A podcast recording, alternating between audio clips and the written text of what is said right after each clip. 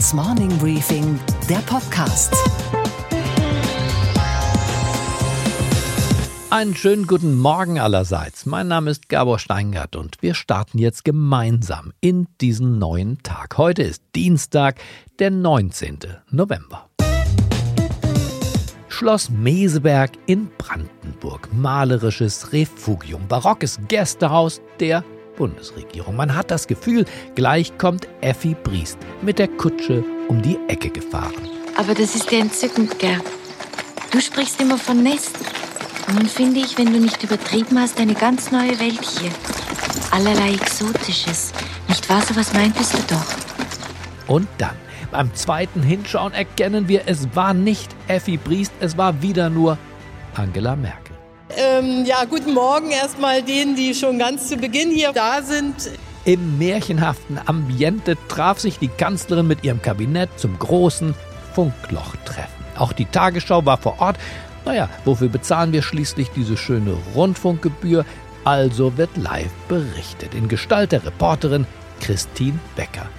Eine Schaltung nach Hamburg und dann passierte das, was in Deutschland dauernd passiert, nur meist eben nicht live und in der Tagesschau was die, der Stand der Forschung ist, warum sie eben keine Angst haben müssen vor Mobilfunkstrahlung. Da soll es auch mehr Begleitforschung geben, die jetzt mehr gefördert werden soll. Und zudem, um eben neue ähm, Grundstücke. Ja, da war plötzlich die Verbindung weg. Der Tagesschau-Sprecher musste improvisieren. Ich fürchte, wir haben ein Funkloch nach Meseberg gehabt. Äh, leider ist die Verbindung damit abgebrochen. Wir bitten um Entschuldigung und kommen zum nächsten Thema. Manche sagen peinlich. Ich sage, das ist Reality TV vom Feinsten. Große Teile Deutschlands sind abgehängt vom Mobilfunk, alle wissen das. Und jetzt konnte man es auch sehen und spüren und hören. Die Bundesregierung will natürlich gegensteuern. Dafür ist sie ja gewählt und das heißt im Klartext nach dieser Tagung in Meseberg über eine Milliarde Euro sollen in das Netz investiert werden. 5000 neue Mobilfunkmasten werden bald aufgestellt. Und nach dieser Klausur traten die Bundeskanzlerin und der Vizekanzler vor die Presse und die Botschaft war die folgende. Die Bundesregierung ist stolz auf die Bundesregierung. Alles in allem also hat sich die Bundesregierung auf den Weg gemacht, die Digitalisierung zum Wohle der Menschen anzuwenden, unseren Wohlstand zu mehren und die Souveränität der Bürgerinnen und Bürger zu erhalten. Und dafür waren diese beiden Tage, wie ich fand, nicht nur spannend und interessant, sondern für unsere Arbeit auch sehr wichtig. Hört, hört, da ist jemand aufgewacht. Aber ist der Plan auch realistisch? Sind die Funklöcher tatsächlich bald verschwunden? Das verrät uns Achim Berg, der Präsident des Digitalverbandes in Deutschland, Bitkom. Es hätte viele, viele Jahre früher kommen müssen, weil es geht ja jetzt gar nicht darum, dass man da jetzt groß Geld reinpumpt, sondern so offensichtliche Sachen wie öffentliche Gebäude und Liegenschaften des Bundes, der Länder oder der Kommunen nutzbar zu machen oder auch mal Baurecht zu vereinfachen. Das ist ja wirklich kein Rocket Science oder keine Raketentechnik, wie man Deutsch sagt. Das hätte man schon wesentlich früher machen können, dann hätten wir uns, glaube ich, viel, viel Ärger erspart. Gleich mehr von ihm unsere weiteren Themen heute Morgen. Wir schalten nach Hongkong, wo Demonstranten und Polizei sich heute Nacht wieder heftige Gefechte lieferten. Bildreporter Paul Ronsheimer ist vor Ort. Ich spreche mit unserer Börsenreporterin Sophie Schimanski und zwar über die schmerzhaften Rettungspläne für WeWork, den gefallenen Engel der Wall Street. Und wir schauen auf den Vorwahlkampf in den USA, bei dem sich die Demokraten regelrecht zerlegen. Der Aufstieg eines neuen, ich schwöre, Ihnen bislang gänzlich unbekannten Favoriten ist zu bestaunen. Und Sie hören gleich, warum die Ex-Frau von Amazon-Chef Jeff Bezos dem Microsoft-Gründer Bill Gates und seiner öffentlichen Wahrnehmung verdammt gut getan hat. Deutschland im Jahr 2019. Unendliche Weiten, kaum Netz, Mobilfunk, Wüste, Bundesrepublik. Aber die Bundesregierung hat, Zeit wird's ja das Problem natürlich erkannt und steuert jetzt kräftig dagegen. Auf ihrer Funkloch-Klausur auf Schloss Meseberg hat die Große Koalition jetzt einen Masterplan beschlossen, wie man die vielen Hunderte, um nicht zu sagen Tausende von Funklöcher in Deutschland stopfen könnte. Guter Plan oder doch nur wieder Placebo? Und wer eigentlich ist schuld am Mobilfunknotstand im Lande der Staat oder die Mobilfunkkonzerne. Mein Kollege Michael Bröker bespricht jetzt die Hintergründe mit Achim Berg, dem Präsidenten des Digitalverbandes Bitkom. Schönen guten Tag, Herr Berg. Wo erwische ich Sie gerade? Sie erwischen mich gerade zu Hause. Also ich bin gerade in München, aber ich ah. bin, glaube ich, hier gerade 20 Meter von einem Funkmast entfernt. Also wenn Sie jetzt ein Funkloch hätten, dann wäre der Funkmast umgefallen, ist aber offensichtlich nicht. Herr Berg, wir telefonieren jetzt künftig mit Interviewpartnern nur noch direkt neben einem Mobilfunkmast. Die Bundesregierung hat ja offiziell jetzt Asche über ihr eigenes Haupt gestreut und gesagt, ja, es stimmt, es gibt immer noch tausende weiße Flecken im Telefon, Handynetz. Jetzt wollen wir da mal wirklich ran. Kommt das 10, 15 oder 20 Jahre zu spät? Ja, es, ist, es setzt zwar an der richtigen Stelle an, aber Sie haben recht, es hätte viele, viele Jahre früher kommen müssen, weil es geht ja jetzt gar nicht darum, dass man da jetzt groß Geld reinpumpt, sondern so offensichtliche Sachen wie öffentliche Gebäude und Liegenschaften des Bundes, der Länder oder der Kommunen nutzbar zu machen oder auch mal Baurecht zu vereinfachen. Das ist ja nun wirklich kein Rocket Science oder keine Raketentechnik, wie man Deutsch sagt. Das hätte man schon wesentlich früher machen können, dann hätten wir uns, glaube ich, viel, viel Ärger erspart. Baurecht, sagen Sie. Unser Mobilfunknetz, da liegt Deutschland in Europa hinter Albanien, Rumänien und Bulgarien und das seit vielen Jahren. In vielen Studien wird das immer wieder kritisiert. Was ist denn schiefgelaufen? Fehlende Priorisierung in der Politik oder sind, reden wir wirklich tatsächlich über bautechnische Gründe? Auf der einen Seite finde ich, dass die ganze Vergabeverfahren und auch die Auktionen sehr komplex und kompliziert gebaut worden sind. Sehen Sie die letzte, wo, wo, den, wo den Unternehmen wirklich 6,5 Milliarden Euro aus den Taschen gezogen wurde. Das war nicht die erste glaube, wir haben mittlerweile über 50 Milliarden Euro, die für Auktionen bezahlt worden sind. Das ist eine Menge Zeug, äh, das muss erstmal refinanziert werden. Das fehlt natürlich auch beim Bau. Auf der anderen Seite, wie ich gerade gesagt habe, ein Baurecht, wenn man nach Spanien schaut. In Spanien zum Beispiel ist es so, dass man einen Mobilfunkmast baut und wenn der nicht nach geltendem Baurecht ist, äh, muss der abgerissen und nachgewässert werden. Und das passiert genau in 0,5 Prozent der Fälle, weil die nutzen ja eh all die gleiche Software. Das heißt, das hätte man sehr viel früher machen können und das Thema öffentliche Gebäude, öffentliche Liegenschaften und so weiter, die zu nutzen. Da ist der Bund einen Schritt weiter, aber die Kommunen tun sich wirklich schwer. Und das ist wirklich verwerflich und das macht natürlich gerade da, wo es vielleicht nicht ganz so lukrativ ist für die Mobilfunkanbieter, sehr teuer, da einen Mobilfunkmast aufzustellen. Und da kann man kommerziell auch nicht sehr viel gegen sagen. Jetzt reden alle über 5G. Müssten wir vielleicht dann doch erstmal sagen, das ist eigentlich eine Stufe zu krass für uns, um das zu erreichen. Also lass uns lieber 4G äh, richtig ausbauen? Natürlich 5G ist wichtig für die Industrie jetzt heute. Also gerade für Echtzeitanwendungen, wo sie Maschinen in Echtzeit steuern wollen und so weiter, ist es sehr, sehr wichtig, dass wir genau dann 5G zur Verfügung haben für den Normalsterblichen, also gerade für die Bürger jetzt, wäre es viel wichtiger, ein funktionierendes LTE-Netz zu haben. Die Bitkom, also Ihr Verband, sagen jetzt als Replik auch auf die Beschlüsse der Bundesregierung, wenn man 5G wirklich flächendeckend in Deutschland, also an jeder Milchkanne machen will, müsste man eigentlich im Abstand von einem Kilometer einen Funkmast aufbauen. Das ist doch völlig unrealistisch, oder? Das ist mehr als unrealistisch. Ich glaube, 600.000 Funkmasten habe ich mal gehört bei einer Schätzung, die aufgebaut werden müssten. Aber dann nochmal, vielleicht ein Blick in das Frequenzspektrum. Also wir haben jetzt Frequenzen 3,5, 3,6 Gigahertz aufgebaut. Die sind, die gehen nur 500 Meter, sind aber sehr schnell. Es werden in fünf Jahren oder in sechs Jahren Frequenzen versteigert im Megahertz-Bereich, 700 Megahertz, 800 Megahertz. Dann kann man auch mit 5G-Technologien weitergehen. Das heißt, dann brauche ich nicht so viele. Ich habe dann vielleicht nicht ganz die Geschwindigkeit, aber schon sehr, sehr nah dran. Also ich habe so Latenzzeiten, die Antwortzeiten werden etwas geringer, aber trotzdem noch ein Vielfaches von dem, was wir heute gewohnt sind. Und in der Kombination ist es möglich, nicht an jeder Milchkanne, aber äh, schon sehr weit zu gehen. Verstehe ich, aber trotzdem müsste doch der Anspruch da sein, an jeder Milchkanne dann, wenn nicht 5G, doch ein schnelles Internet, also 4G zu liefern. Ist denn das nicht heute ein ähnliches Grundrecht wie, wie für ein Industrieunternehmen fließend Wasser und Strom zu haben? Also was jetzt die Bundesregierung beschlossen hat in Meseberg ist, dass sie gesagt haben, wir werden jetzt auch mit dieser Infrastrukturgesellschaft und mit auch noch 1,1 Milliarden ist man in der Lage, 97,5 Prozent der Fläche und 99,95 Prozent aller Haushalte abzudecken. Also wenn wir das in drei Jahren erreichen, drei Jahren, äh, dann ja. haben wir viel erreicht. Also das ist ja das Ziel. Drei, dann haben wir wirklich viel erreicht. Und das wäre auch das, ähm, wenn die 97 Prozent der Fläche erreichen, mhm. dann ist das schon ein riesiger Unterschied zu dem, was wir heute haben. Also da wären viele, viele weiße Flecken nicht mehr da. Aber es ist eine Illusion, dass sie 100% Abdeckung haben. Das wird ganz schwierig. Aber ist es nicht irre, dass der Staat jetzt eine eigene Firma installieren will, ausgerechnet unterhalb der Toll Collect, die ja nun auch für ihre eigenen kleinen Skandälchen gesorgt hat, die diese ähm, Netze aufbauen soll, die Funkmasten bauen soll und dann streichen diejenigen die Gewinne ein, also die Vodafone Telekoms, die sie eigentlich hätten aufbauen müssen?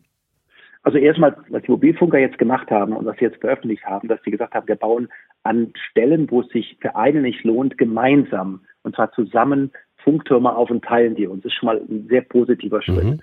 Zweitens, und das ist jetzt, was die Bundesregierung macht mit dieser Infrastrukturgesellschaft, die dann da, wo wirklich es sich nie mehr lohnt, wollen die auch aufbauen. Aber es muss auch genau dabei bleiben. Es bringt gar nichts, wenn jetzt die Bundesregierung in den Wettbewerb gehen sollte, was sie aber auch nicht vorhaben. Also es hilft dem Mobilfunkausbau nur bedingt, was da passiert. Und wie ich zu Anfang gesagt habe, es wäre besser gewesen, man hätte weniger eingenommen. Man hätte vielleicht die Auktion so gestaltet, dass die Mobilfunkanbieter Interesse gehabt hätten, auch da zu bauen, wo jetzt die Infrastrukturgesellschaft Geld reinstecken muss. Herr Berg, Sie sind Informatiker, Diplom-Informatiker. Sie waren bei der Deutschen Telekom Vorstand. Sie waren Geschäftsführer bei Microsoft Deutschland. Sie sind jetzt Präsident des äh, Bitkom-Verbands. Wo sind Sie eigentlich richtig analog? Das ist eine gute Frage. Normalerweise äh, bin ich jemand, der sich für das Digitale interessiert. Und deshalb bin ich wahrscheinlich höchstens analog, wenn ich ein gutes Buch zur Hand nehme und es selber lese. Weil ich mag das Buch lieber als das elektronische Kindle oder was es da alles gibt. Dann wünsche ich Ihnen bei Zeiten wieder eine gute Buchlektüre, bedanke mich, dass Sie für uns erreichbar waren und wünsche noch einen schönen Tag. Vielen Dank, Herr Berg. Vielen, vielen Dank.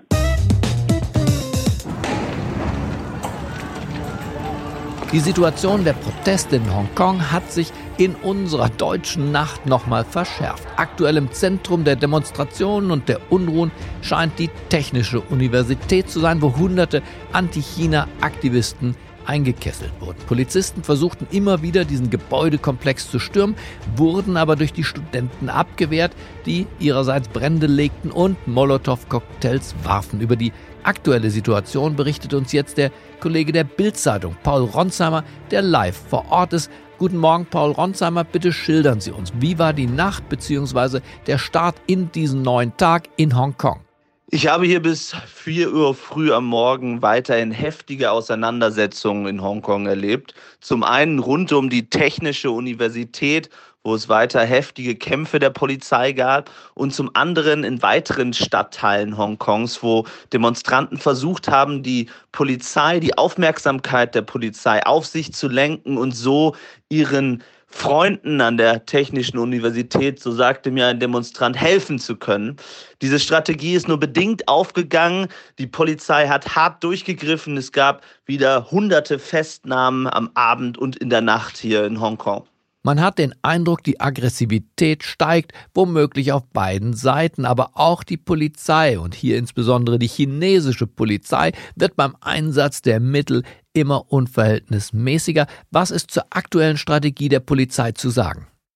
Ich konnte heute beobachten, wie die Polizei Demonstranten festgenommen hat und auf einige wurde dann noch eingetreten, obwohl sie bereits am Boden lagen. Das gab es hier in den vergangenen Monaten, zumindest habe ich es nicht gesehen, so radikal nicht. Gleichzeitig, wenn man mit der Polizei hier ins Gespräch kommt oder mit ähm, Polizeibeamten, dann sagen sie, wir wollen doch auch nicht diese Situation. Und ein Polizist hat mir beschrieben, dass er Angst vor einem Bürgerkrieg hat und dass er ratlos ist, wie diese Situation endlich wieder zu Frieden in der Stadt führen kann.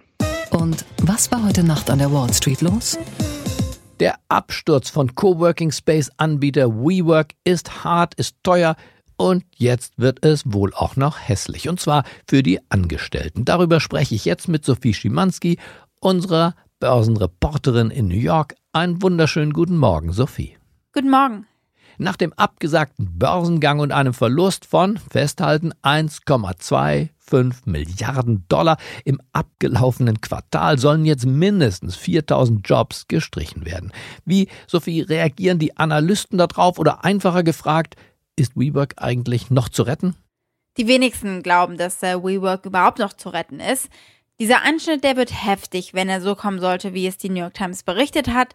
Ein Drittel der Jobs würde bei WeWork wegfallen. Aber anders geht's einfach nicht mehr.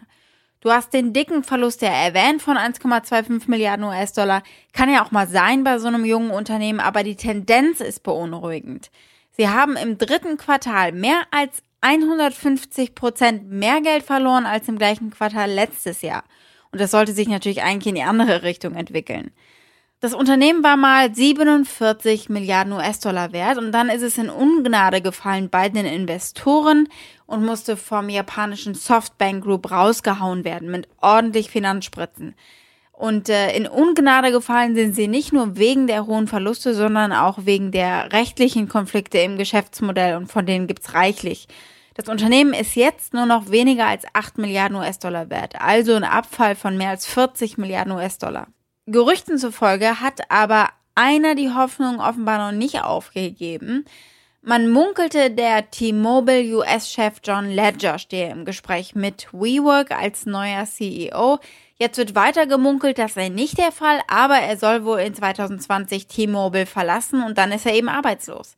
So oder so, ein neuer CEO muss her. Der Name ist noch nicht klar, wer wird's, aber die Aufgaben schon, sagt Stephanie Meta vom Business Magazine Fast Company.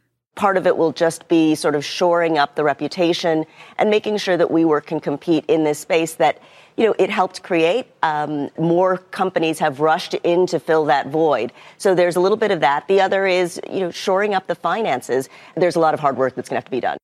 Schauen wir nochmal auf Airbus, Sophie. Die Fluggesellschaften Emirates und Air Arabia bestellen 170 Maschinen bei Airbus.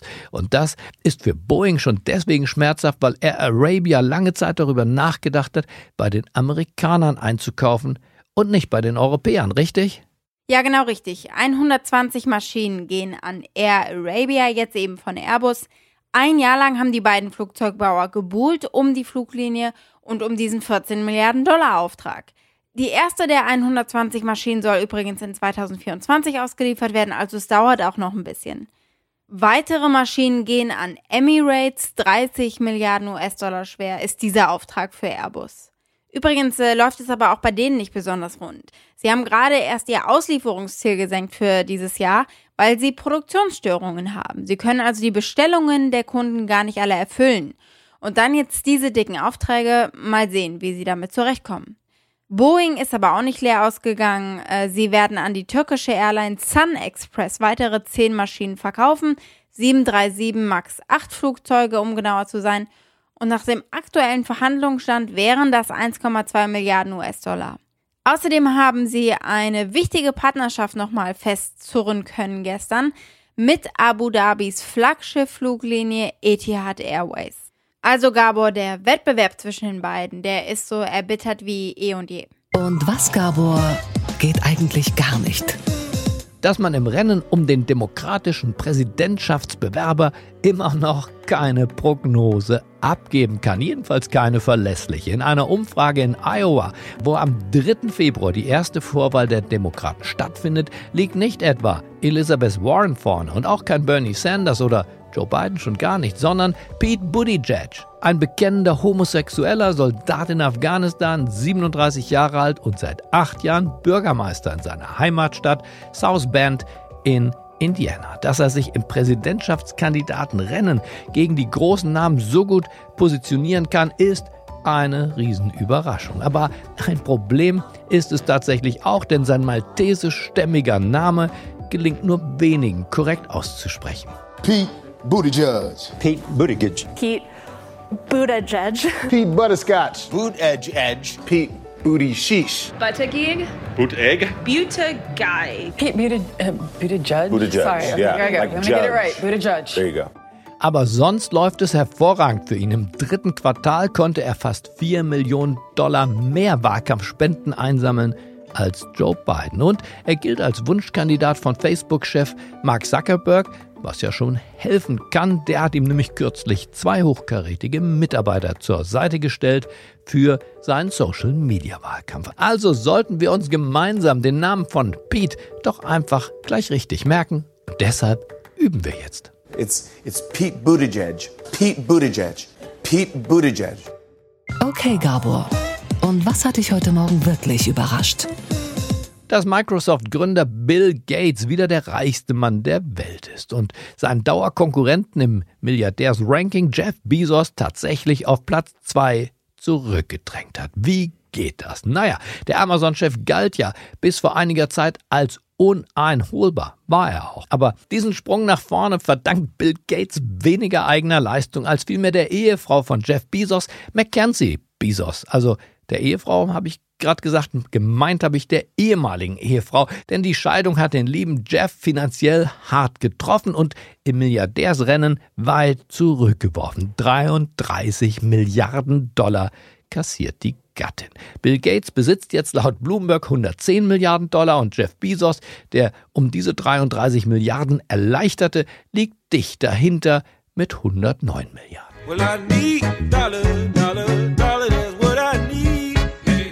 Ich wünsche Ihnen einen tapferen Start in diesen neuen Tag. Bleiben Sie mir gewogen. Es grüßt Sie auf das Herzlichste. Ihr Gabor Steingart.